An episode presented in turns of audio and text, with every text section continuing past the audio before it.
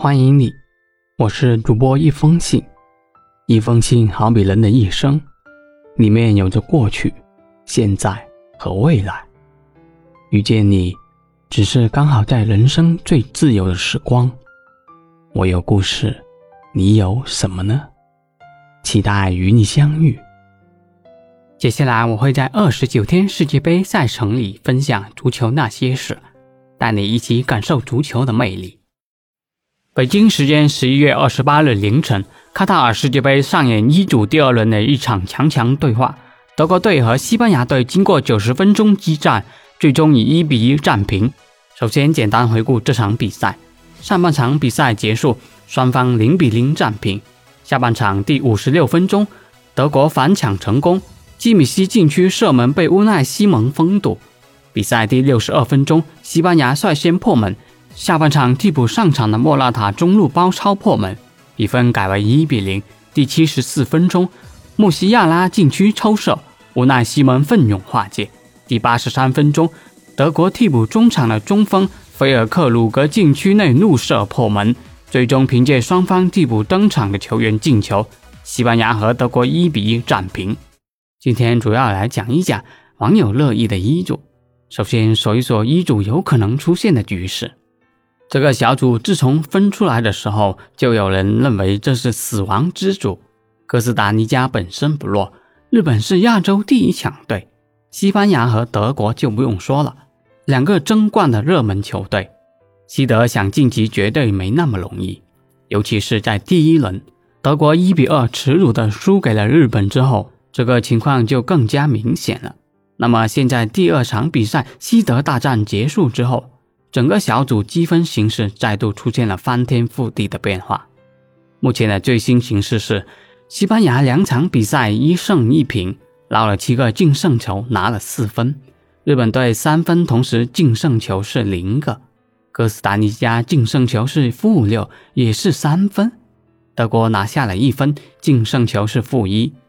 那么在这种情况下，现在的晋级形势究竟如何？我先来简单介绍：西班牙最后一轮打平就可以百分百出线，小组第一；而日本则是积四分。如果德国赢哥斯达黎加，则有四分，那么就要比净胜球了。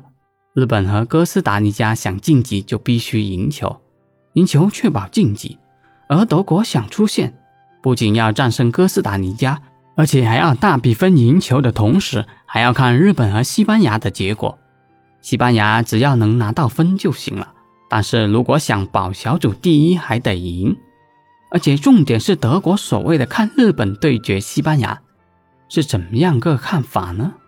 如果西班牙能够战胜日本队的话，那么德国队最后一场必须赢哥斯达黎加两球以上，德国才能保住一个小组第二的位置。日本输给西班牙队是很有可能发生的事，但是德国赢哥斯达黎加两球就不一定了。为什么要赢两球以上？因为每届世界杯的积分排名规则是这样的：相同分的情况下要先看净胜球，看完净胜球如果还一样再看进球数。所以德国想超日本，净胜球就得超日本。现在德国净胜球是负一，日本队净胜球是零。因此，德国你得先把净胜球扳回来，所以你要赢两球以上。但是如果西班牙输球出现什么样的结果，西班牙最后有可能放水日本了。那他要是把日本一放，他的积分是四分，那么德国就算赢了哥斯达黎加，德国和西班牙同分四分，日本拿六分先晋级的话，德西比净胜球，德国基本没戏了。因为西班牙打哥斯达黎加那场七比零赢了太多，如果西班牙输零比一给日本，德国就得赢哥斯达黎加八比零，这不可能。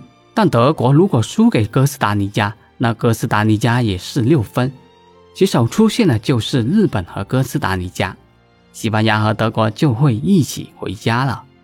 所以很简单，最后一战西班牙也没什么放水的余地，起码要拿分。拿分就晋级，而日本和哥斯达黎加要赢球才能晋级。